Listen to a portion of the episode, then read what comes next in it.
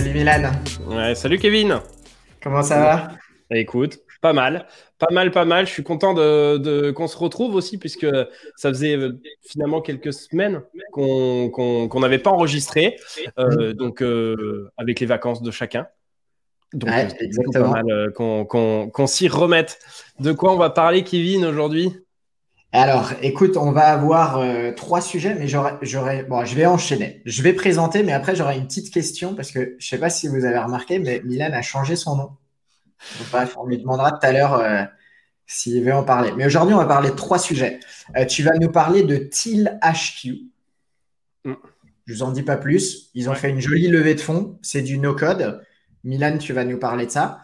Moi, je vais vous parler d'une plateforme que j'ai déjà évoquée il y a quelques semaines et je vais en reparler, mais principalement parce qu'il y a quelques semaines, on s'était questionné sur l'intérêt de cette plateforme et bah, il semblerait que ça fonctionne plutôt bien pour le fondateur depuis, c'est Tiny Acquisitions. Et on finira avec euh, bah, le sujet de fond, comme d'habitude. Hein. Euh, deux petits sujets pour commencer, puis ensuite un sujet de fond où avec Milan, on se, on se pose quelques questions et puis on débat. Et aujourd'hui, on va parler euh, contenu et on va se poser la question de en quoi créer ton propre média et on définira qu'est-ce que peut être un média hein, à ton échelle, peut participer à ton business. Concrètement, si tu n'es pas comme Doctolib et que tu n'as pas 450 euh, commerciaux, 450 commerciaux, c'est ouf quand même, à ta disposition, qu'est-ce que tu peux faire pour te faire connaître aujourd'hui et euh, faire en sorte de développer ton business, que tu sois en phase de MVP ou que tu sois en phase de, croissance? Ça te va comme plan? Ouais, chaud, carrément. Je suis hyper chaud. parfait. du coup, avant d'attaquer, Milan Boigard, Uncode School, c'est plus No Code Station que tu nous mets en avant. Alors si, il y a effectivement toujours No Code Station, ça reste, euh, ça reste effectivement la, newsletter toujours sur le No Code que je sors de manière hebdomadaire, hein, euh, la même newsletter de la même qualité que Dot Market, hein, qui est chaque semaine euh, sortie dans, dans, vos boîtes mail. Mais effectivement, aujourd'hui, je travaille sur, sur un projet qui est plus gros que celui d'une newsletter, qui s'appelle Uncode School et qui est dédié en fait à faire de la formation au No Code. Euh, je travaille pas mal dessus en ce moment. Euh, il va être euh, question de plateforme, d'enseignement, de bootcamp. je travaille énormément sur le sujet en ce moment avec pas mal de partenaires. C'est assez intéressant. on va le mettre de côté pour l'instant parce que j'ai pas mal de choses à annoncer, mais surtout vers la rentrée. Et à la limite, bah, c'est vrai que je profiterai sûrement de, notre émission peut-être de rentrée. On pourra faire des points aussi sur nous on en est d'un point de vue entrepreneurial. Peut-être que ça peut vous intéresser. Finalement, les sujets qu'on évoque Kevin et moi, dans, dans No and Money, c'est aussi des sujets sur lesquels nous, on a été confrontés sur nos précédentes boîtes ou auxquels on est confronté aujourd'hui. Et je pense qu'effectivement, ça, serait, ça pourrait peut-être vous intéresser de savoir, en fait, euh, aussi euh, comment nous, on se débrouille euh, dans, dans nos entreprises et, et, et, quelles sont nos problématiques, puisqu'on en a des problématiques. Et, et donc, je pense que peut-être ça pourrait faire l'occasion à la rentrée de, de pouvoir en, en discuter ensemble, si ça te dit. Allez, petit teasing du coup pour la rentrée, on en saura plus sur euh, Uncode School à ce moment-là. Et eh ben dans ce cas-là, on enchaîne avec euh, avec Thiel. C'est quoi Thiel? Qu'est-ce qu'ils ont fait? Ouais, Thiel, je voulais t'en parler parce que ils ont levé récemment 5 euh, millions, 5 euh, millions de dollars. tu vas me dire, on est un peu dans la phase où tout le monde lève de l'argent, euh, tout le monde va dans l'espace en ce moment, donc visiblement même 5 millions, c'est vraiment, on devrait même pas en parler. sauf que ce qui m'a pas mal marqué ici, c'est que c'est un produit qui a été développé avec un produit no code que certains connaissent, qui s'appelle Bubble euh, et, qui a permis en fait de, lever, euh, de lever 5 millions.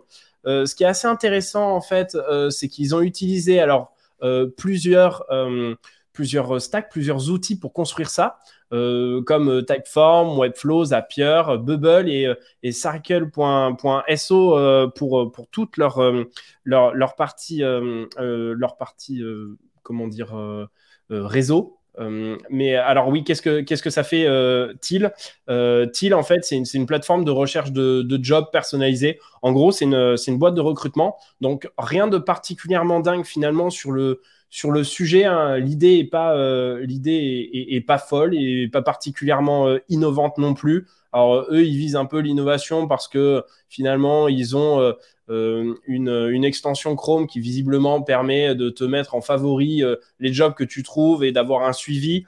Bon, je pense que finalement, c'est quand même de la, de la tech, euh, de, de, la petite tech Donc euh, c'est pas c'est pas particulièrement incroyable, mais ça montre quoi? Ça montre que aujourd'hui, si tu utilises des outils no code, euh, c'est des outils qui te permettent euh, d'aller plus loin et de lever. Finalement, visiblement pour des investisseurs en termes de tech, c'est suffisant puisqu'ils ont montré qu'ils avaient réussi à avoir une traction. Moi, des chiffres que j'ai vus, ils ont environ 11 000 personnes qui sont déjà sur leur plateforme. Donc, en fait, ils ont déjà fait, ils ont déjà fait de, de, l'argent avec. En termes de, de, business model de la plateforme de recrutement, c'est qu'en règle générale, euh, ils mettent en relation donc entreprise et candidat et ils prennent un fees, donc une commission euh, sur euh, le salaire du candidat lorsqu'il est embauché. Il y a plusieurs business models, mais c'est souvent un, business qui est, enfin, ça se fait souvent de, cette même, de cette même manière mais on pourra en envisager effectivement euh, d'autres avec euh, un abonnement, par exemple, pour essayer de trouver, euh, pour essayer de trouver un boulot et, d'être accompagné. Donc, donc ça, c'est des choses qui sont, qui sont évidemment envisageables. Moi, j'avais trouvé ça intéressant parce que finalement, ça, ça prouve ce qu'on est en train de se dire depuis le début de, de No Code and Money, c'est que les outils No Code, c'est pas juste pour faire ton MVP et pour démarrer. c'est que finalement, il peut y avoir des vrais produits qui connaissent une vraie traction avec des vrais sous derrière euh, et avec des, vrais investisseurs. Alors encore une fois, ici, au niveau de la tech, je pense qu'on n'est pas sur quelque chose d'incroyable, mais bon, bah tu vois, le site, euh, il est plutôt euh, bien exécuté et, probablement que ça, ça a joué énormément sur la manière dont dont ils ont levé. Euh, alors évidemment, toi, tu viens juste de découvrir le site, donc je ne sais pas si, euh, tu as, déjà une opinion, une opinion sur le sujet, mais je trouve ça euh, assez positif finalement de se dire que le système du VC commence à s'intéresser aux outils no-code, ou en tout cas ne considère pas que les outils no-code pour lancer un projet est un frein dans le cas d'une possible levée de fonds. Ok, question. Tu as raison, je découvre euh, un petit peu le site. On en avait parlé très rapidement, mais j'ai pas eu le temps de creuser euh, réellement le, modèle. Euh, d'après toi, ils ont 5 millions de dollars, 11 000 personnes, tu dis. Ils ont valorisé quoi? Ils ont valorisé pas la tech, ils ont valorisé, valorisé le business model. Ce que je trouve intéressant, c'est qu'ils ont réussi-ils à surfer sur un modèle qui est quand même en plein boom, le recrutement en ce moment. Les problématiques de recrutement, c'est le bon moment pour bosser dedans. Euh, et de construire une semi-plateforme. Est-ce qu'on peut vraiment parler de plateforme? Apparemment, il y a quand même du login, du sign-up, donc il y a un espace membre, j'imagine, euh, pour, euh, pour, pour aller vendre quelque chose. Donc, mais ils vendent du service, donc c'est pas, il n'y a pas un système de paiement a priori dessus ou des choses comme ça. C'est quoi, selon toi, qui valorise finalement là-dedans? Alors visiblement, de ce qu'ils disent, moi je, je suis pas allé, je suis pas allé au bout de la plateforme parce que parce que ça, ça concerne pas en fait ma, euh, ça, me concerne pas. Donc c'est vrai que je, je suis pas, je suis pas allé au bout. Ils ont un système de, paiement en fait via Stripe, quelque chose qui est, qui est, très classique. Euh, encore une fois, je pense que tu as raison. La, la, la plateforme n'est pas, n'est pas au, centre euh, en, en, tant que, que tech. Il n'y a pas un algorithme incroyable qui est capable en fait de faire ça. Par contre, sans la tech, ils n'auraient pas réussi à faire ça. Et donc, je hmm. pense que ça, c'est euh, assez intéressant à pouvoir, euh, à pouvoir démontrer. C'est qu'effectivement, euh, aujourd'hui, avoir un bon produit réalisé avec des outils no-code dans lequel tu montres que tu as à la fois une bonne exécution et une bonne traction suffisent pour aller plus loin. Et ce que je vois, c'est qu'ils ont levé 5 millions et qu'aujourd'hui, finalement, ils sont toujours sur Bubble. Donc, en vrai, il y a des outils no-code qui te permettent de scaler. Et c'est euh, et t'as pas besoin forcément d'innover sur des choses particulièrement incroyables. Donc je pense que ça c'est assez intéressant à, noter. J'allais dire ça, c'est vrai que c'est plutôt cool parce qu'il y a probablement d'autres plateformes qui auraient pu faire la même chose, qui seraient parties sur du code, qui auraient peut-être claqué des dizaines de milliers d'euros pour créer une plateforme plus, plus avancée ou je sais pas quoi. Euh, là, le fait de partir sur du no-code leur a, j'imagine, probablement, en tout cas, ils ont l'air d'avoir un dev dans l'équipe euh, fondatrice euh, directement permis de développer quelque chose peut-être plus rapidement et moins cher que des concurrents et de pouvoir aller peut-être tester leur modèle économique plus rapidement. C'est ce qu'on a évoqué souvent, hein, le no-code et l'intérêt que ça peut avoir sur un MVP, l'intérêt que ça peut avoir sur euh, arriver sur le marché plus vite et moins cher pour pas te cramer les ailes. Donc c'est peut-être ça surtout qui est surtout intéressant dans, ce case study. Ouais, et puis, puis surtout sur le fait qu'ils ont réussi à itérer beaucoup plus vite, parce que je pense qu'effectivement, ce genre de plateforme-là, si tu veux le développer, globalement, faut, faut, compter si tu es sûr vraiment de ce que tu veux faire, je pense que c'est entre. Euh, si tu as des très très bons devs, euh, c'est entre 5 et 6 mois. Euh, si tu as des moins bons devs, peut-être que tu n'arriveras même pas au bout. Et en plus de ça, il faut compter plutôt une année. Et encore une fois, ce qui est hyper intéressant à ce qu'il disait, c'est que dans l'équipe, ils sont justement tous capables, plus ou moins, d'influer sur le produit. Et ça, c'est hyper intéressant parce que finalement, c'est aussi un autre positionnement dans l'équipe où et ça démontre un petit peu finalement, tu vois, ce que je fais aussi euh, et ce que j'ai envie de faire avec Uncode School, si c'est pour, euh, pour en reparler, c'est que je pense que demain, il va falloir que n'importe quelle personne dans l'équipe soit capable de comprendre un petit peu le produit et on te mhm. demandera d'arriver justement avec des petites connaissances et d'être capable de faire des modifications et des changements sur les produits pour pouvoir itérer, aller plus rapidement et répondre vraiment à tes utilisateurs sur quelque chose de concret et de très intéressant. Mhm. Donc, je pense que cette, euh, cette plateforme, encore une fois, euh, l'idée, je la trouve euh, très, très moyenne. Enfin, c'est ultra classique. Mais j'aime bien la manière dont c'est fait, à la fois sur ce que ça dit sur l'équipe capable de faire ça et sur la possibilité qu'effectivement les VC s'intéressent de plus en plus, ou en tout cas sans s'y intéresser, ne trouvent pas que ce soit bloquant de ne pas avoir une tech qui est une tech maison. Ouais, c'est vrai. Et ça, c'est un sujet en plus qu'on a déjà abordé ensemble et, euh, et qui mériterait un épisode. Puis on s'est souvent posé la question de savoir si, si un VC s'intéresserait à des levées de fonds euh, au-delà de financer. On a vu qu'il y avait des boîtes qui étaient capables de lever des fonds pour développer des outils no-code. Ça, c'est une chose. Mais par contre, ça restait encore assez rare, même si on en a vu passer quelques-uns, des projets no-code qui arrivaient à lever de l'argent. On a vu qu'il y avait des projets no-code qui arrivaient à se vendre déjà.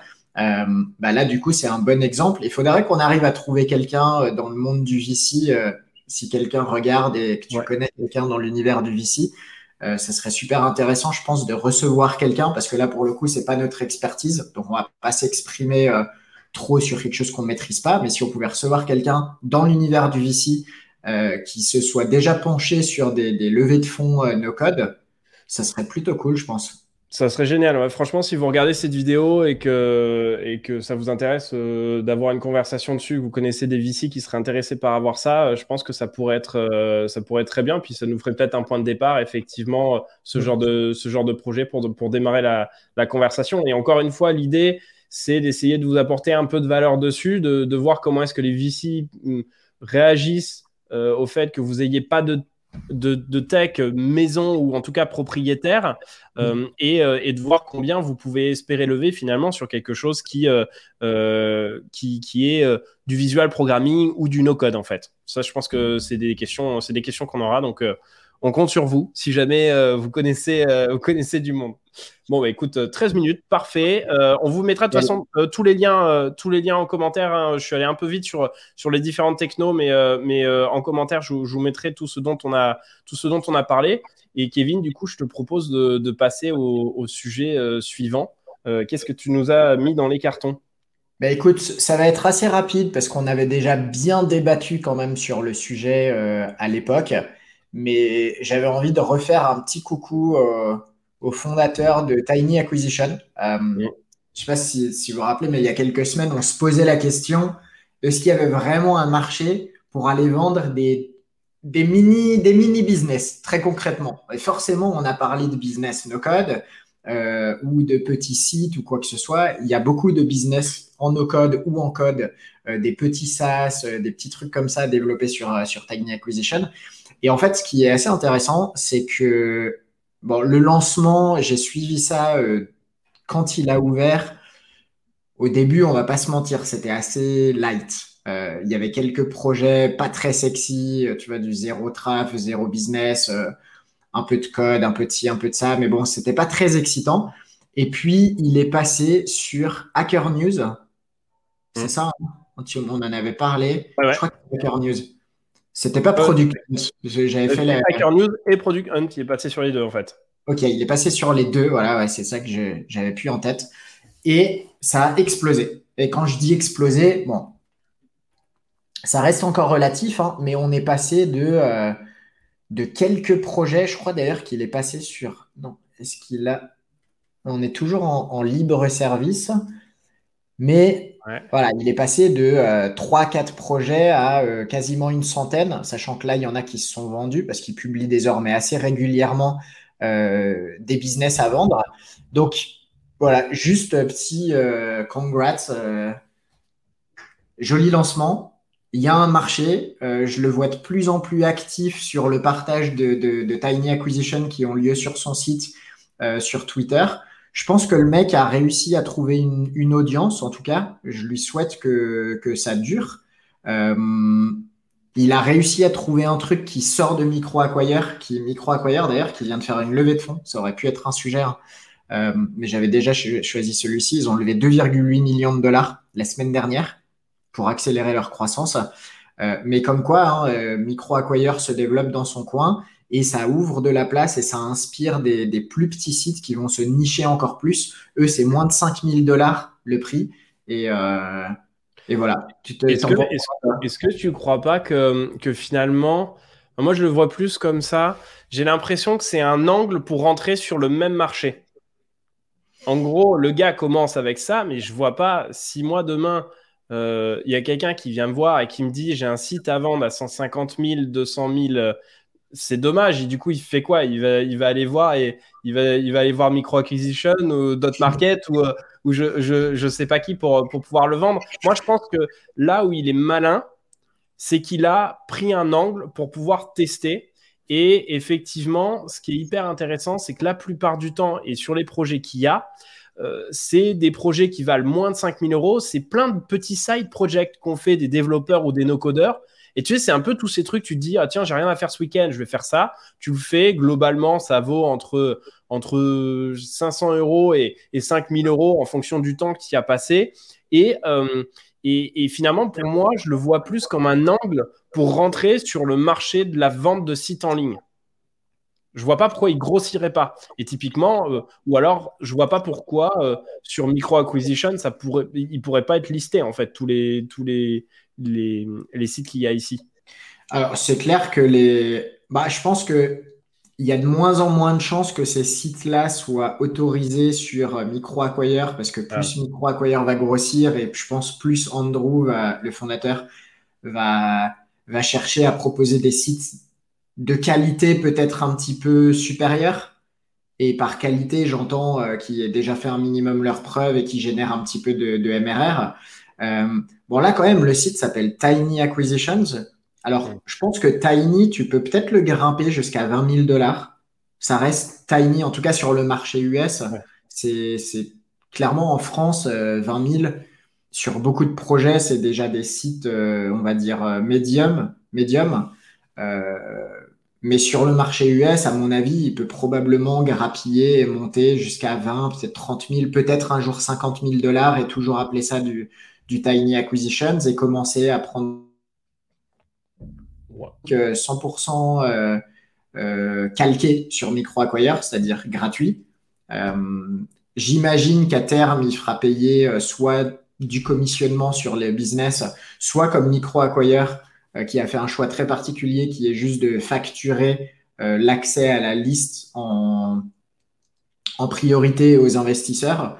Ça, je serais curieux de voir en tout cas comment il va se développer, mais en tout cas j'ai trouvé amusant d'en reparler parce que bah, il a lancé et mine de rien, on a fait l'épisode quoi Il y a un mois et demi, deux mois. En deux mois, il a pris 100 sites à vendre.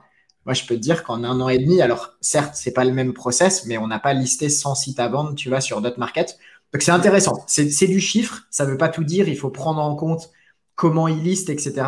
En tout cas, il a réussi à avoir de l'attraction euh, sans, sans, sans, claquer du budget et euh, grâce à, à son travail sur la communauté. Et encore une fois, là, je viens de voir, tu sais avec quel techno il est fait, euh, ce site-là? Il est fait avec Bubble. Eh ben. Donc euh, le gars, euh, le gars était pas forcément tech à la base. Il essaye de voir si Tiny Acquisition ça marche, ça marche pas. Et, et, tu vois, c'est fait en Bubble, donc il l'a fait aussi sur un sur un sur un outil no code. ce qu'il a fait, c'est pas forcément très très dur. D'ailleurs, ça demande pas un niveau incroyable incroyable dessus. Mais euh, bon, je pense que la, vraie valeur euh, d'un projet comme ça. Et encore une fois, pas tellement sur la tech non plus, mais c'est sur les contacts et ce que tu arrives à faire rentrer déjà sur, le site. Et puis j'imagine après tous les process pour un site qui va se vendre entre, euh, entre 500 et 5000 euros, tu peux pas te permettre de faire des process qui soient aussi euh, ah énormes. Donc, euh, je pense qu'il n'a pas trop, trop cher de process derrière non plus. Après, c'est le début. Je pense que ça vaut le coup de, de, de, faire des petits points. Mais c'est un projet que, que j'aime bien aussi. donc, on, fera un petit update peut-être dans, dans, une prochaine, dans, dans, une prochaine, dans une prochaine émission. Euh, peut-être qu'il arrivera à se vendre, tu vois, et ça, serait hyper bien de, voir au début comment, comment est-ce qu'il a fait, comment est-ce qu'il processe aujourd'hui. Qui sera acquis euh, par euh, Micro Acquire, qui lancera un Tiny Acquire. Quand même, je voulais te le partager parce que je sais que tu aimes bien rigoler de ce genre d'initiative. Moi aussi, d'ailleurs. Est-ce que tu l'as vu passer celui-là? Alors là, là, pour le coup, je sais pas si on peut parler. Est-ce qu'on peut parler de copycat? Je sais pas. Euh, tu veux parler de, de, quoi? Ah oui, du. Euh, tu, le vois là en partage d'écran ou pas? Non, attends, pas encore. Alors attends. Ah, il faut peut-être que je le repartage. Est-ce que là, tu vois mon partage d'écran pour ceux qui sont sur Spotify, effectivement, toute cette partie ne, vous intéresse pas, mais on est sur le live, donc. Euh, ouais, on, donne les URL. on donne les URL. Alors là, on est sur. C'est une autre plateforme que j'ai vu se lancer il y a quelques jours je sais pas si je la suivrai de manière aussi assidue que Tiny Acquisitions, parce que je trouve que Tiny Acquisitions a, a quand même un créneau, tu vois. Euh, et, Attends, moi, je le vois pas. Excuse-moi, je fais juste un petit point, je le, je le vois pas. Laisse comme ça, c'est pas grave. Attends, je, vais, le relancer, mais ça s'appelle No Code Acquire. Ok, ah, c'est bon, je vois. Ok, No Code Acquire. Voilà, c'est ma réponse. Alors là, pour le coup, je pense, je, sais pas trop quoi en penser, je t'avoue. on n'y a accès à rien, hein, mais il y a déjà un modèle économique euh, qui est le même modèle que Micro Acquire. Là, pour le coup, on est sur du, du Micro Acquire Copycat euh, plus plus. L'idée, c'est basé 100% sur le no-code. Ah, je sais pas trop quoi en penser. Je, ne sais pas si on doit appeler ça un copycat, si on doit appeler ça une, bonne idée. Euh, t'en penses quoi, toi? Alors, euh, déjà sur la partie copycat, copycat de quoi euh, Ça, je, oui, ok, bah, c'est copycat de micro acquire, probablement, en tout cas au niveau, au niveau du nom. pourquoi pas Encore une fois, je pense que sur le business, soit toi, tu, connais mieux, mais ce qui est important, c'est le listing, en fait. C'est les, euh, vendeurs et les acheteurs. Donc, euh, peut-être qu'ils vont réussir à faire euh, quelque chose. Moi, j'aime pas trop le nom, en fait. No Code Acquire. autant micro, micro Acquire ou Tiny Acquisition, c'est quelque chose qui me parle bien. Tu vois, on arrive à mettre des chiffres dessus. Donc, tu sais que ben, si ton projet, globalement, c'est un petit side que tu as fait à côté, euh, qu'ils soient en no-code ou pas en no-code, bon, globalement, tu peux aller sur cette plateforme parce qu'il y a des gens qui ont des sous de mettre au maximum 5000 euros sur ton projet. Euh, micro acquisition, je ne sais pas jusqu'à combien ils vont, mais globalement, c'est quelque chose qui parle bien. No-code acquire, en vrai, aujourd'hui, bah, tu vois, je t'ai parlé de, de, au début. Ils ont levé 5, 5 euh, millions de dollars. Donc forcément, ils sont valorisés beaucoup plus. Ils sont toujours en no-code. Ça veut dire que les gars sont capables, en fait, je sais pas, imaginons euh, la plateforme à, vaut entre 20 et, 30 millions de dollars euh, post-monnaie. Euh, est-ce que est-ce que du coup, ça veut dire que c'est une plateforme sur laquelle je peux vendre ça jusqu'à jusqu'à 30 millions? Tu vois, je trouve que leur positionnement est pas forcément très très clair en fait. donc, je sais pas ce que tu en penses non plus. Ah, je t'avoue que j'ai vu ça juste après avoir vu quelques posts sur MicroAcquire qui est en plein boom. Andrew qui partage beaucoup ses, statistiques de croissance, euh, sa levée de fonds récente, son ambition de venir euh, péter le marché du M&A, euh, disrupter le marché du M&A international. Et quand j'ai vu passer No Code Acquire, j'ai petit grincement dedans sur déjà sur la tronche du site, on va pas se mentir. J'ai pas été impacté visuellement. Je trouve que le taf, par exemple, fait sur Tiny Acquisition est propre, efficace. Euh, sur No Code Acquire, euh, c'est tendu. Il euh, n'y a pas d'accès. Je me suis pas inscrit, je t'avoue non plus, parce que bon, proposer un sign-up direct, sans, sans, rien voir de plus. Je trouvais ça assez limité, mais, mais bon, en tout cas, ce qui est certain, c'est que ça bouge sur le marché. Ça, c'est plutôt bah, forcément, je suis biaisé avec d'autres markets, mais je trouve ça intéressant de voir les initiatives se multiplier pour essayer de proposer à des marchés très nichés des types de business à racheter. Après, est-ce que je crois en no code acquire Non. Euh, non, je peux me tromper, mais non. Au premier regard, comme ça, la plateforme, elle, elle me laisse pas un, wow effect. Euh, je crois à micro acquire. En même temps, difficile de pas y croire. Ils font 600 cas de, de, de, de d'ARR. Euh, je, pense que je crois à Tiny Acquisitions. En tout cas, je crois à l'idée. Est-ce que c'est lui qui, qui arrivera ou est-ce que ce sera un autre? On verra. Mais je, crois un petit peu moins à No Code Acquire. Et je pense qu'il n'y aura pas de la, il y aura pas de la place pour toutes les plateformes. Il y a de la place aujourd'hui pour proposer des choses. Il n'y aura pas de la place pour toutes les plateformes indéfiniment. Ouais, je pense qu'il faut faire aussi un petit effort de, de branding. Euh, alors, tu vas me dire, euh, j'ai une, une, newsletter qui s'appelle No Cost Session, donc euh, peut-être que je suis mal parlé pour parler sur les, tous les noms de domaine où il y a marqué, où il y a marqué No Code. mais globalement, moi, c'était différent parce que tu vois, sur le branding, en tout cas de ma newsletter, je voulais parler de No Code. Donc, globalement, c'était plutôt, c'était plutôt clair.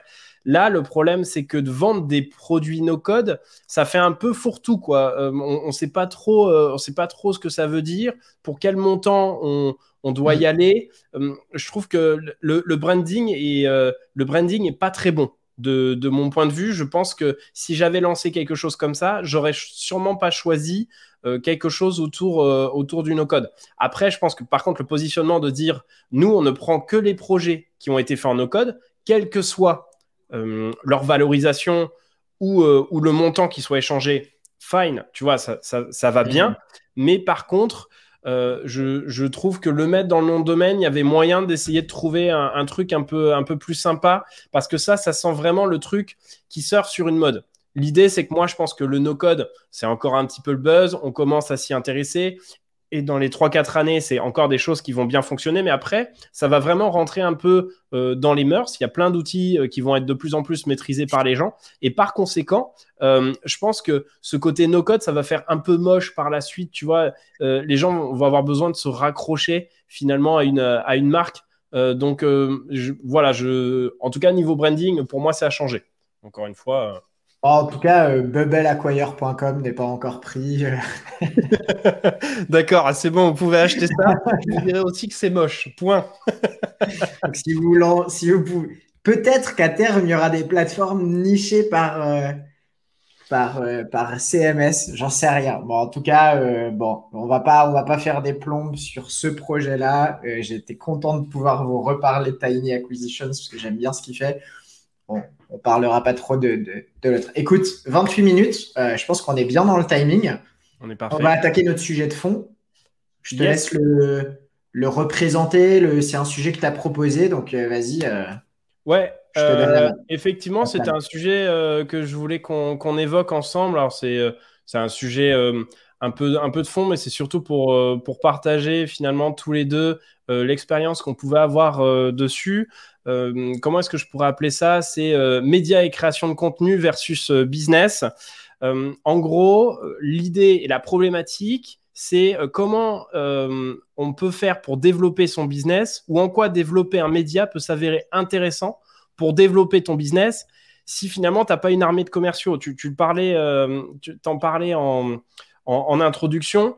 Doctolib, aujourd'hui, ils ont 450, euh, 450 euh, euh, commerciaux, juste commerciaux. Donc, c'est-à-dire que derrière, il y a quand même tous les ops en fait qui, qui, qui, travaillent. On parle juste des commerciaux. si tu n'as pas cette armée-là, ou si tu n'as pas d'argent pour pouvoir te développer, comment est-ce que, sur quel canot tu peux te baser pour essayer de démarrer ton business et vendre quelque chose? Parce que c'est cool de faire une landing page, mais c'est pas toujours suffisant quand même pour pouvoir vendre. Et mm. donc, c'est comment est-ce qu'avec la création de contenu, tu peux faire en sorte finalement de gagner tes premiers prospects et de démarrer ton business. Donc là, en fait, ce dont on ne va pas parler, c'est du recrutement de commerciaux. Et ce dont on ne va pas, euh, ce dont on ne va pas parler, c'est des ads pour le coup, parce que les ads, c'est pareil, c'est payant. On va essayer de partir sur euh, comment Kevin et Milan, quand ils démarrent un business, par, quel, par quel biais ils prennent, par quel biais on prend ça? Euh, je, je, démarre et puis, euh, puis ensuite, comme ça, ça nous permet de, de, de voir ça ensemble. vas-y, go, parce que moi, euh, je, suis en plein dans la problématique de recruter des commerciaux et de lancer des ads. justement, ça serait intéressant. C'est la, seconde step. Et effectivement, on ne l'a pas fait la première année et on, et on a commencé il y a deux mois la pub, pour te dire. Mais parce qu'on a du budget maintenant, qu'on a le cash flow pour les équipes et pour recruter, mais c'est certain que je l'aurais pas fait la première année. Peut-être un peu frileux, peut-être euh, réattribution de budget, peu importe. Tout se discute. Il y a des gens qui aiment bien lancer un business avec de l'ADS et je pense que ça vaut le coup aussi parce que du bon trafic qualifié vers la bonne landing, ça peut euh, permettre de lancer un business. Mais euh, c'est vrai que moi, c'est pas un choix que j'ai fait, toi non plus. Et, c'est certain que si on en est là aujourd'hui, euh, c'est principalement grâce à la création de contenu. Ouais, je, je, moi, la manière dont je, dont je réfléchis en fait au début en, en, lançant, euh, en lançant un business, je me dis qu'en fait, avec de l'ADS, où dès que tu payes et dès que tu as de l'argent, en fait, tout devient plus facile. C'est inévitable. Avec euh, de l'ADS aujourd'hui, entre Facebook et Google, c'est tellement surpuissant que tu vas forcément, à partir du moment où, où tu as trouvé ta cible, tu vas pouvoir en fait la targeter comme il faut et lui vendre ce qu'il faut. Mais je mm. pense que dans un premier temps, finalement, tu vas dépenser un peu de l'argent en l'air parce que tu n'as pas défini ta cible, tu sais pas ce qui va intéresser les gens et finalement, tu n'as pas vraiment fait de branding. Donc, en fait, tu es une marque qui n'existe pas et tu es un peu comme les autres. Donc, qu'est-ce qui va faire vraiment la différence? Encore une fois, moi, quand je lance quelque chose, je pense que le média, c'est important. Euh, donc, euh, ça peut être plusieurs choses. Ça peut être lancer un blog qui est reconnu, sur lequel vous écrivez régulièrement. Encore une fois, si vous écrivez juste trois posts de blog, vous n'avez pas un blog. En fait, vous avez juste des, des articles qui traînent sur Internet, mais c'est n'est pas euh, c'est pas ça qui fait un média. No offense. désolé. non, parce que je pense qu'on en, on en parlera, mais encore une fois, si tu choisis vraiment cette option, ça veut dire qu'en fait, tu dois te buter pendant un an, deux ans, trois ans à vraiment créer de la qualité et de manière régulière. Parce que si c'est juste en fait pour faire ça pendant deux mois, encore une fois, ça, ça n'a pas de, ça n'a pas d'intérêt et ça n'a pas de sens. Donc moi, je pense qu'il y a différents canaux que tu peux faire gratuitement. Alors, soit tu aimes bien écrire et avoir un blog, c'est hyper intéressant parce que ça, euh, derrière, il y a toute la partie SEO. Je sais on va pouvoir, on va pouvoir en discuter, mais moi, c'est un point sur le SEO sur lequel j'ai toujours mis euh, l'accent dessus parce que ça m'a permis de toucher une cible que je connaissais pas forcément, euh, avec qui pouvoir échanger et avec qui potentiellement faire du business par la suite. Donc ça, c'était hyper intéressant, mais tout le monde n'aime pas écrire. Donc après, tu as l'opportunité finalement de mettre en place une chaîne YouTube euh, ou de mettre en place un podcast. Si tu préfères euh, finalement que la voix c'est plus pertinent pour toi, que euh, ou que la visio c'est plus c'est plus pertinent dans tel ou dans tel ou tel cas, je pense qu'il faut pouvoir tester ça. Il y en a un autre que nous on a mis en place et je pense qu'il fait partie intégrante de notre stratégie. Donc je vais parler pour moi, puis après du coup je te laisse parler pour toi. le cas de la newsletter. Alors, on a déjà fait tout un épisode sur la newsletter, donc on va pas rentrer autant en détail que ce qu'on avait fait euh, avant. Mais globalement, moi, évidemment que euh, la newsletter, c'est le première étape, c'est pardon, c'est la première étape de euh, la stratégie que j'ai sur mon projet Uncode School. Mm. forcément, c'est là-dessus que, je me, que je me suis basé et ça fait un an et demi que j'écris toutes les semaines sur ce sujet. Toi, c'est pareil.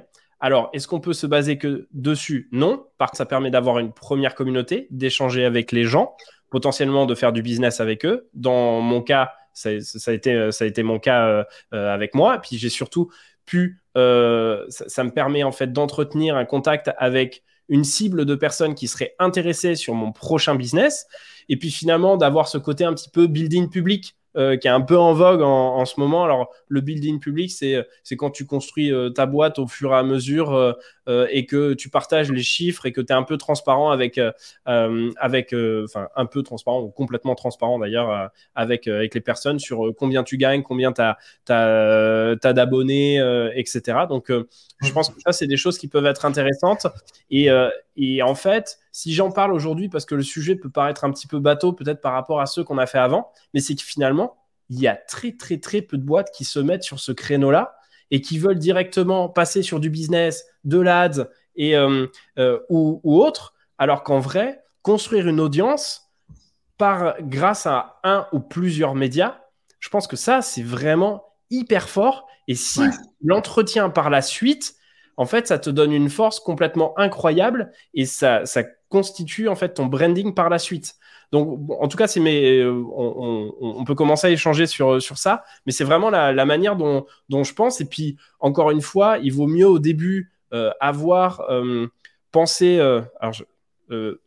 comme une personne qui n'a pas d'argent et comment est-ce que tu pourrais te démerder quand, quand tu n'as pas d'argent? Parce qu'en vrai, quand tu as de l'argent, tout devient à la fois plus facile parce que tu as beaucoup d'argent et en même temps plus difficile parce que tu peux aussi faire n'importe quoi parce que finalement tu connais pas ta cible mm. et du coup tu vas dire je vais mettre de l'argent à droite, à gauche, etc. Et finalement tu vas cramer tout ton cash sur des choses qui n'ont pas de valeur puisque tu n'as pas de data précédemment pour pouvoir te baser euh, sur, euh, sur euh, à quel endroit mettre ton cash. C'est une stratégie qui se vaut comme une autre. Je pense que effectivement, euh, bah, dans le cas de ceux qui font peut-être du dropshipping, là pour le coup, ça vaut le coup en fait, euh, par exemple, de faire de l'ads à fond. Euh, moi, c'est quelque chose que j'ai pas particulièrement fait, donc que je connais un petit peu moins bien. Mais, mais je, pense que avoir cette technique de réflexion, je vois trop peu de boîtes qui, qui l'ont, alors qu'en vrai, de mon point de vue et sur toutes les boîtes que j'ai montées avant, c'est ce qui a fait en sorte que mes projets arrivent à décoller. Donc, je, te laisse me dire pour toi euh, comment est-ce que tu vois ça, mais euh, c'était un peu mon premier point de vue sur le sujet. Ah, évidemment, euh, je suis, un peu plus tempéré sur le mitigé, sur les tempéré, bref, peu importe, sur l'aspect pub. Ah, j'ai jamais fait de la pub pour lancer une activité, mais mais je pense que c'est très complémentaire. Après, ça demande des skills et une compréhension effectivement de qui est ton audience. Parce que finalement, c'est peut-être un petit peu ça aussi, tu vois, le, le, comment tu choisis sur quel média tu vas te lancer, comment tu choisis où est-ce que tu vas créer du contenu. Ça, c'est une, c'est une vraie bonne question à te poser. Et en fait, la réponse, il faut la trouver à l'extérieur, mais aussi quand même pas mal en toi, je trouve. Euh, je m'explique. Il faut que tu connaisses ton audience clairement, si tu ne sais pas qui est ton audience, tu auras du mal à découvrir où est-ce qu'elle est. Je vais reprendre l'exemple de Dot Market, c'est le plus simple. Après tout, c'est quand même le seul business aujourd'hui où je crée vraiment du contenu. Mais si aujourd'hui, je ne comprends pas avec qui je veux travailler, et moi, mon travail sur Dot Market, c'est principalement d'aller recruter des acheteurs, tandis que Mayan travaille plus sur le fait d'aller recruter des vendeurs.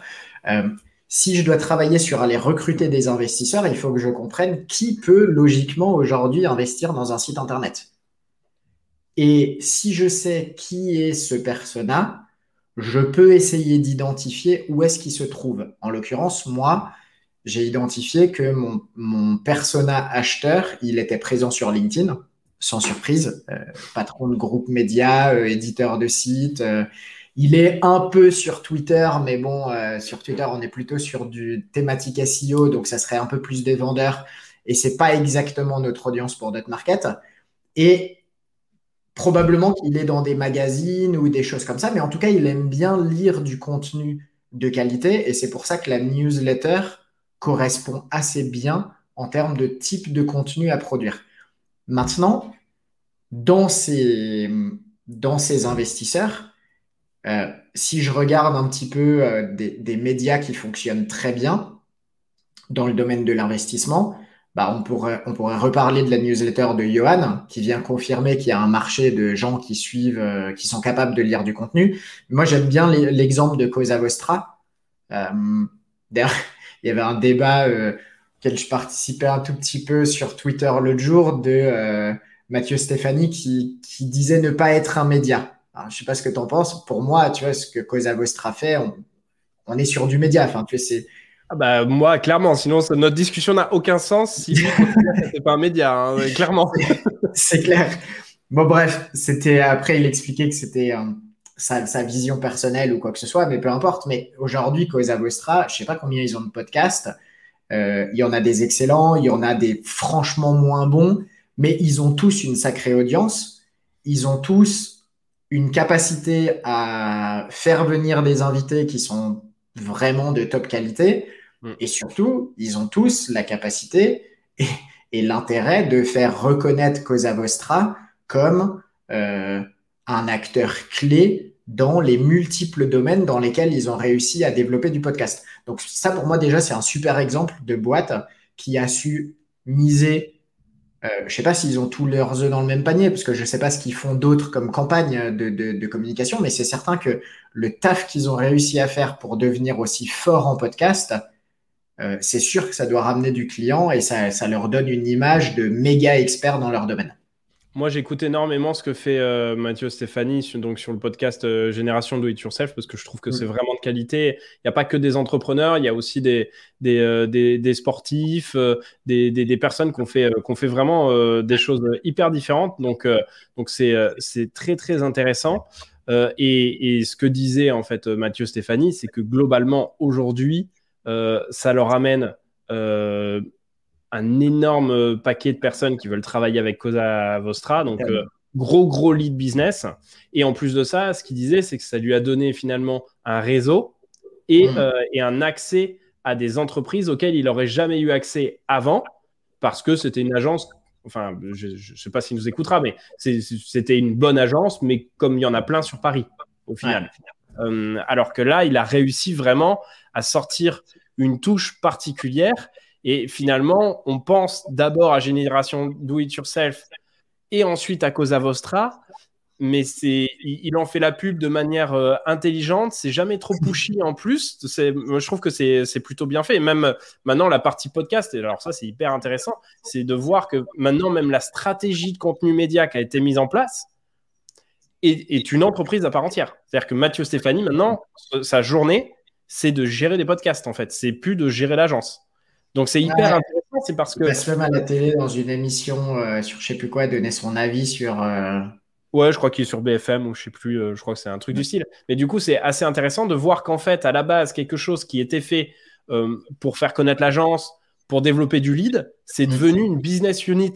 Alors rentable ou non, ça je sais pas encore, mais à part entière, ça je trouve ça hyper intéressant de dire mm. qu'en fait quelque chose que vous avez commencé par passion, parce qu'au final, moi je le connais pas, mais si vous voulez démarrer par contre un média, faites-le avec euh, passion. Ce que tu disais, euh, euh, c'était hyper important.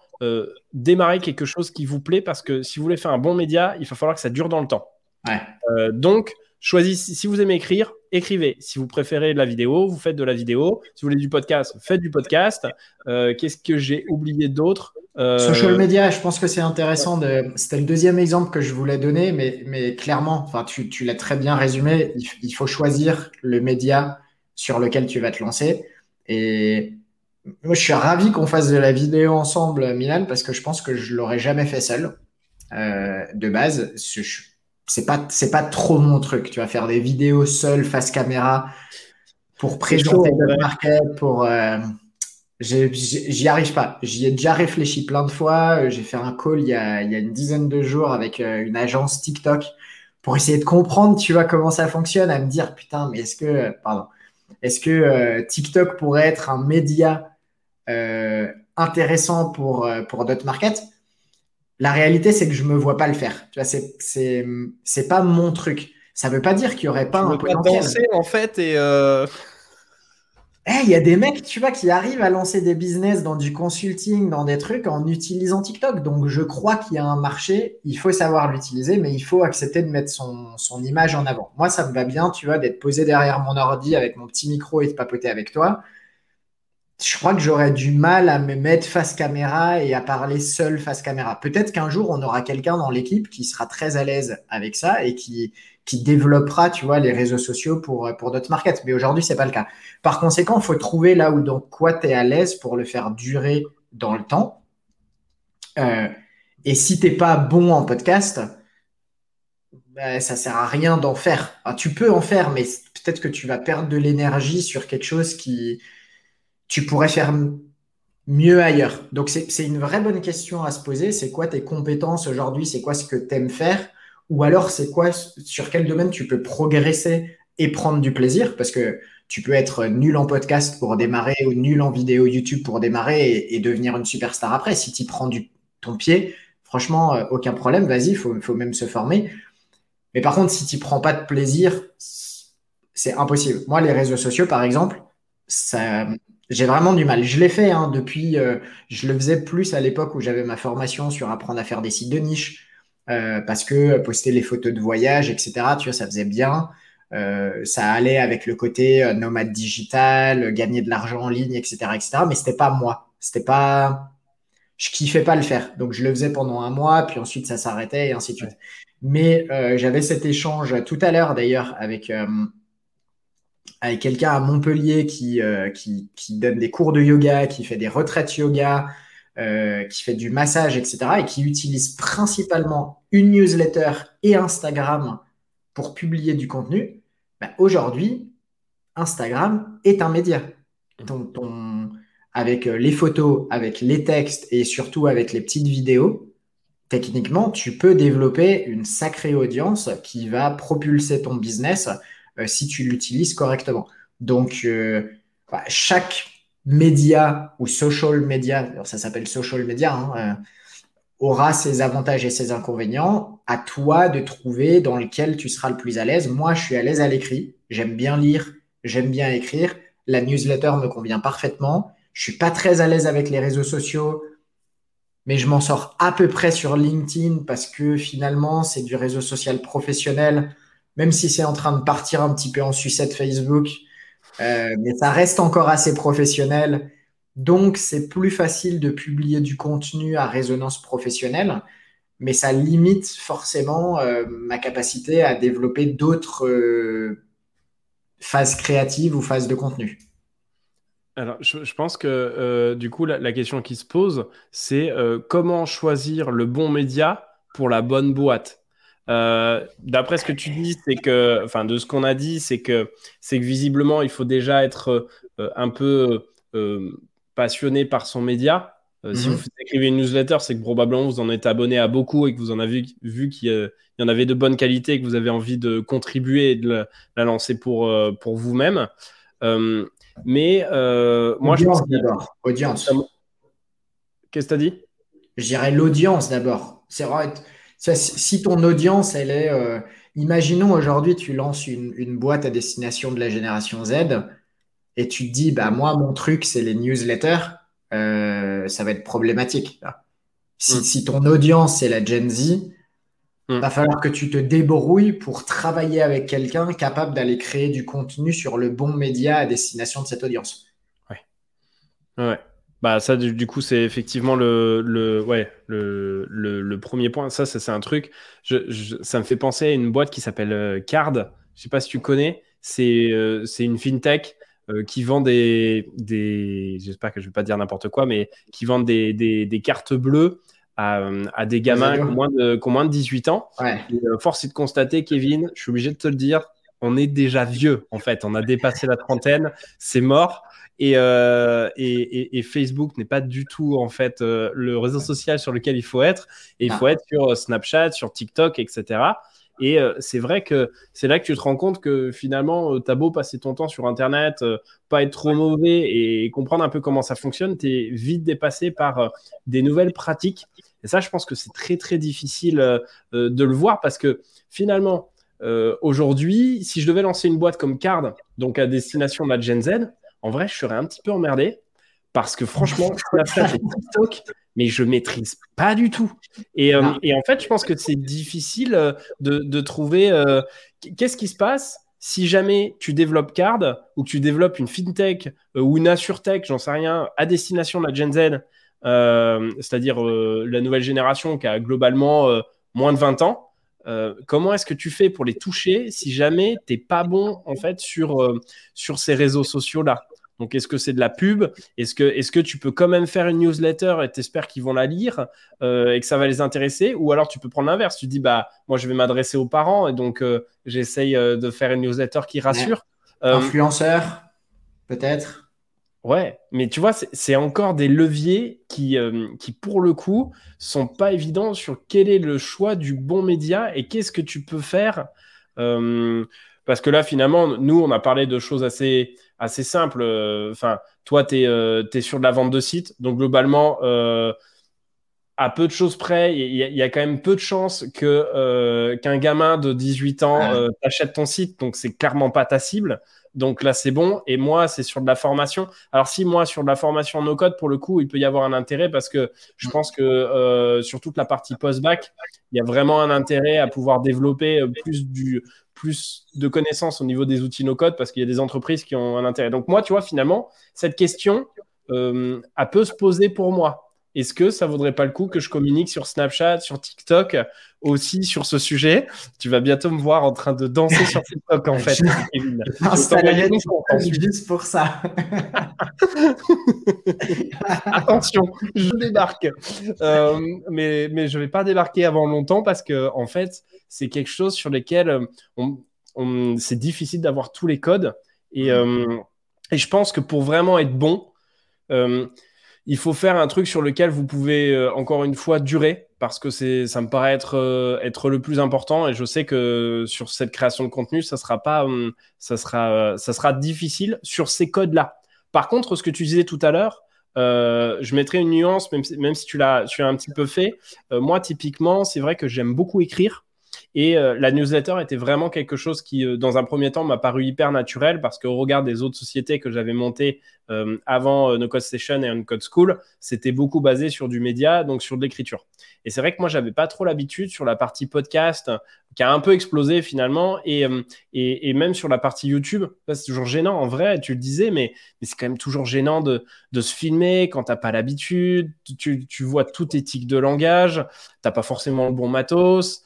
Enfin, il y a, plein de choses qui font que c'est compliqué et souvent, t'aimes pas te voir et c'est vrai. Et pour le faire, franchement, être tout seul euh, dans sa chambre, son bureau, etc., et devoir se filmer, essayer de faire quelque chose qui soit pas ah salut les copines, euh, le dernier truc que j'ai fait et qui en plus marche hein, pour le coup. Mais si tu veux faire quelque chose qui a qui a du sens euh, et qui et qui, qui est un peu carré, globalement, ça demande vraiment beaucoup, beaucoup de temps de travail. Et, euh, mais, mais, je pense que ça, ça vaut le coup, quand tu es une petite boîte au début et que tu sais pas trop sur quel canal aller, d'essayer un petit peu tout. Parce que tu peux te prendre de passion pour, euh, pour tel ou tel, euh, tel ou tel média que tu connaissais pas, que tu connaissais pas avant.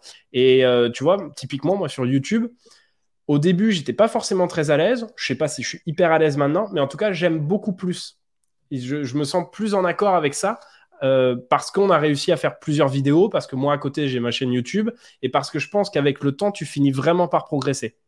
C'est mon point de vue.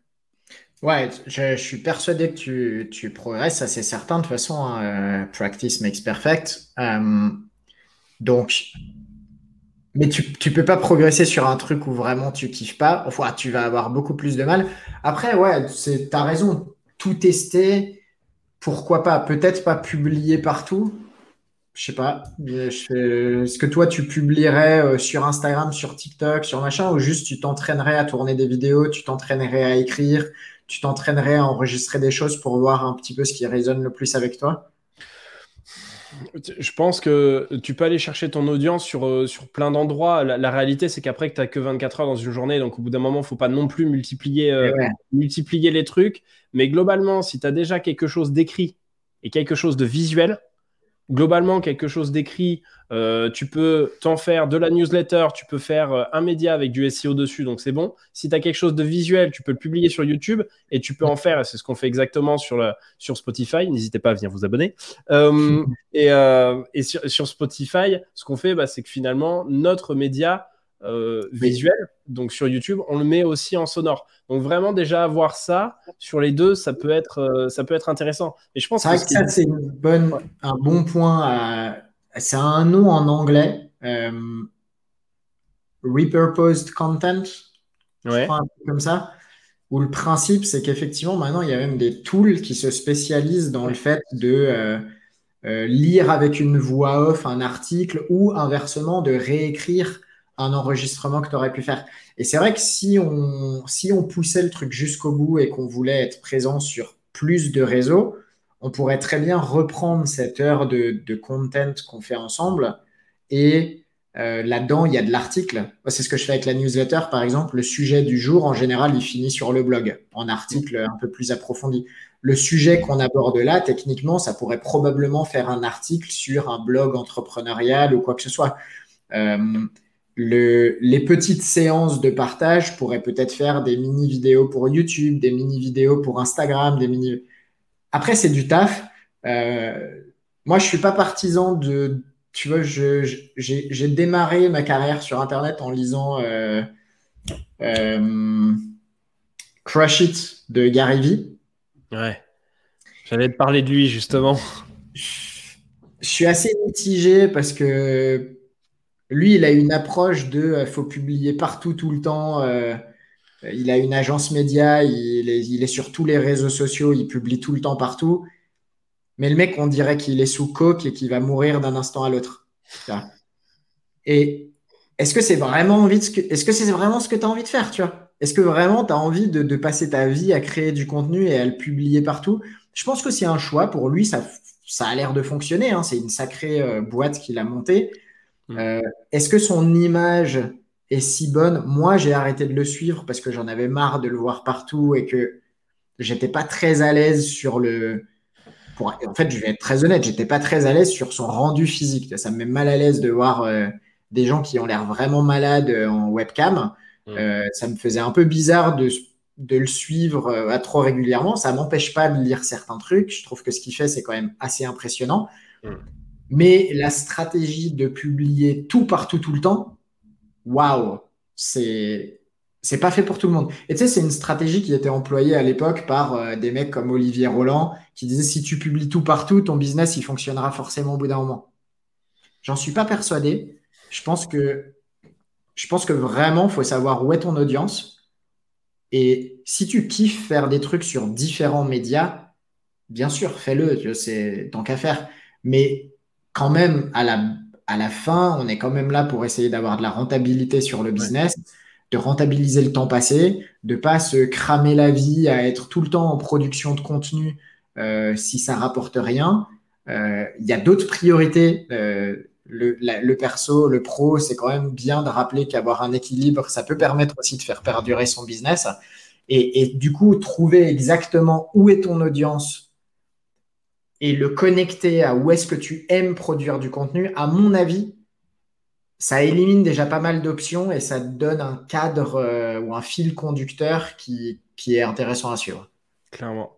Étant donné que je pense que vraiment ce qui est important, c'est d'essayer de donner euh, de, la, valeur à ce que vous faites. Si publier pour publier, pour juste être présent, mmh. ça, ne vaut pas le coup.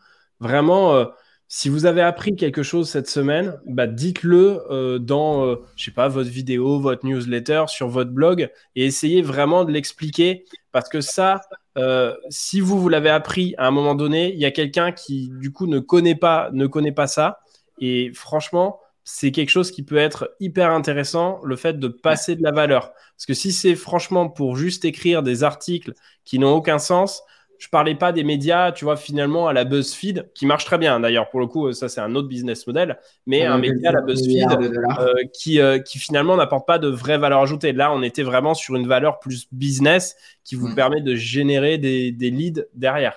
C'est comme ça que, que, que, je voyais les choses.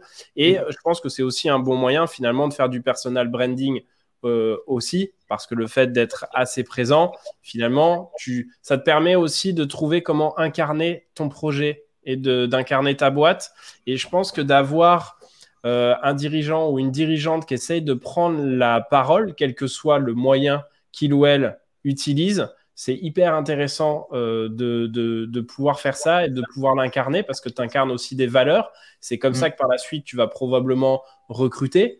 Il euh, y a des gens qui peut-être euh, auront vu Kevin dans cette vidéo, se diront Ah tiens, visiblement, ils cherchent des sales, ah, bah, ça a l'air sympa leur boîte, je vais aller voir comment ça se passe. Tu vois, et plutôt que d'être dans d'être d'être dans un énième Indeed en fait où tu cherches le, mm. prochain stagiaire sales ou ou, ou RH dans ta boîte où finalement tu connais pas tu connais pas quelqu'un donc je pense que le fait d'être présent aussi euh, sur un média, ça permet vraiment d'incarner euh, d'incarner la boîte. Ça serait finalement dommage de passer à côté parce qu'en vérité, si tu trouves ce qui t'intéresse, eh ben, c'est une belle opportunité pour démarrer. Et donc, je pense qu'on va faire un chapitre sur les Pour, pour, finir sur une moins négative, euh, note négative sur Gary Vaynerchuk, il y a quand même un conseil qu'il donne et qui est vrai, parce qu'il arrive à créer du contenu partout, mais il explique quand même très bien, euh, et ça il faut lui, lui rendre, que chaque média a sa typologie de contenu, ses formats, ses règles, et que par conséquent, tu peux pas juste en réalité, je disais tout à l'heure, on pourrait euh, repurpose this content, le couper, etc. On pourrait, mais la réalité, c'est que ça fonctionnerait pas aussi bien qu'un contenu qui aurait été pensé pour le média TikTok, donc avec les codes TikTok, qu'un contenu qui aurait été créé euh, en sautant toutes les bonnes lignes et en mettant assez d'émoticônes pour LinkedIn, qu'un contenu qui, tu vois, tout ça, c'est quand même des codes à suivre. Et voilà, donc, et, s'approprier les codes, être à jour sur les codes, euh, suivre les algorithmes, etc., quand il y en a, c'est quand même un sacré boulot, euh, pas à temps plein, mais ça prend du temps. Euh, ça vaut le coup de trouver celui où tu vas prendre ton pied quand même pour continuer à, progresser et, à générer du business sur du long terme. Je, finirai peut-être par un, par un dernier exemple parce qu'en fait, ça, ça, vient maintenant, mais euh, bah, c'est vrai que c'est une boîte finalement que tout le monde connaît, donc j'ai pas besoin d'y passer des heures. Mais la stratégie dont tu parles tout à l'heure, ça a été clairement la stratégie de The Family. The Family, qui s'est passé? Ils sont arrivés à un moment donné où ils se sont dit euh, les VC arrivent peut-être pas assez à intéresser euh, les entrepreneurs. On fait pas des bons entrepreneurs en France, alors qu'aux États-Unis, ils arrivent à sortir des entrepreneurs et des entrepreneuses qui sont incroyables. Pourquoi ça marche pas? Leur constat, c'est parce que finalement, les entrepreneurs et les entrepreneuses n'étaient pas du tout éduqués à l'entrepreneuriat. On a, euh, en France, on n'a pas cette culture d'entrepreneuriat. Par conséquent, ils se sont dit, bah, nous, on est un VC, on a envie d'investir dans des boîtes, mais vu qu'il n'y a pas cette culture et cette éducation à l'entrepreneuriat, on va éduquer les gens à l'entrepreneuriat. Ils ont mis en place leur stratégie de contenu, qui aujourd'hui est quand même connue de la plupart des entrepreneurs euh, en France, qui est donc une stratégie qui a été successful. Euh, et je pense que dans chaque domaine, tu, peux, vraiment arriver à choisir, cette, à mettre en place ces stratégies. C'est pas sûr, encore une fois, qu'elle soit forcément gagnante, mais en tout cas, sur cette fois-là, elle a été vraiment très très bien euh, proposée et, je pense que c'est une stratégie à, suivre pour, pour un paquet de boîtes et, et quel que ça soit une code school ou les, prochaines boîtes que, je ferai, je sais que moi, c'est toujours un truc que je garderai en tête d'avoir cette partie média parce que je pense que c'est quelque chose qui est, qui, est, hyper intéressant et, qui vaut le coup d'un point de vue business. Et c'est une, une, bonne manière de faire du fake it until you make it euh, plus ou moins qualitatif. Euh, il y avait une vidéo là-dessus intéressante de, Yann Leonardi qui, analyse euh, certains business models certains, et qui, qui, analysait le business de Yomi Denzel. Alors, on va pas parler de Yomi Denzel, c'est pas l'objectif, mais, mais je trouvais ça intéressant parce qu'il expliquait en quoi la stratégie de contenu d'une personne pouvait lui permettre de faire du fake it total mais que à partir du moment où éventuellement you make it, finalement toute cette partie fake it, ouais. c'est pas grave, tu vois. C'est euh, et, et je vais pas dire que c'est ce qu'on fait, mais moi, tu vois, j'ai créé beaucoup de contenu sur l'achat-vente de business avant que réellement on puisse dire euh, we made it avec Dot Market, tu vois. On a créé beaucoup de contenu sur des mois où on faisait pas des ventes très excitantes, tu vois. Euh, c'est pas très excitant d'être break-even. Euh, ça devient excitant quand tu commences à faire des jolies ventes. Mais en attendant, c'est pas grave. On a quand même continué à créer du contenu et on a probablement acquis de la notoriété et de la crédibilité sur une partie qu'on pourrait qualifier de fake dans le sens où elle ne se, elle ne se concrétisait pas par du business pur et des retombées financières. Et maintenant qu'on a des retombées financières un petit peu plus intéressantes, bah, ça va venir, tu vois, personne ne le sait, bah, si, parce que je le dis aujourd'hui en vidéo, mais peu importe, ce que je trouve intéressant, c'est que quand même pendant un an, on a réussi à bâtir une image de marque. Et moi, je répétais tout le temps à mon équipe en interne que euh, c'était cool, on passait dans des podcasts, on était interviewé, euh, on avait de plus en plus de personnes qui prenaient contact avec nous, qui lisaient la newsletter, qui s'inscrivaient pour être sur la liste investisseurs, qui nous contactaient pour vendre des sites. Mais que la réalité, c'est que le temps que tous nos process soient en place, qu'on euh, on gagne réellement la confiance des gens, bah, ça a mis des mois et des mois et des mois, et pendant ces mois-là, le business n'était pas très excitant. et on avait probablement plus de hype que la réalité business en bout de course. Et il a fallu du temps pour que les deux se, rejoignent un petit peu et s'équilibrent.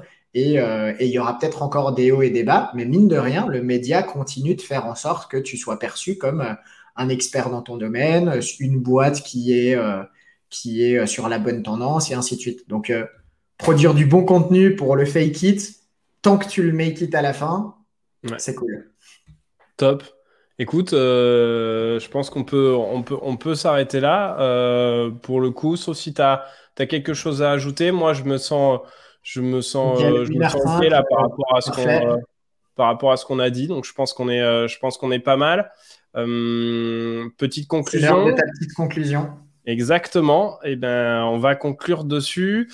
J'espère que ces trois sujets vous auront, euh, vous auront intéressé. En tout cas, euh, Kevin, c'était trop cool. du coup, déjà, d'une part, de, pouvoir reprendre No Code and Money pour, euh, pour, se remettre un peu dans le jus. Là, on va continuer à publier euh, toutes les deux semaines avant, euh, avant quelques petites vacances. Et puis, bah, à la rentrée, on vous prépare des, des petites surprises un peu sympas. Donc, mais on aura l'occasion d'en, d'en reparler.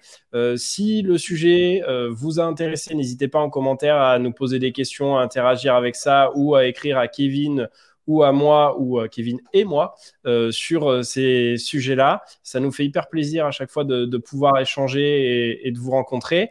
Et puis si vous avez d'autres idées aussi, d'autres sujets, là on en a mis euh, pas mal dans le, dans le Notion par la suite, mais on est très preneur effectivement de, prochains sujets, notamment par exemple autour des VC comme on en a discuté tout à l'heure.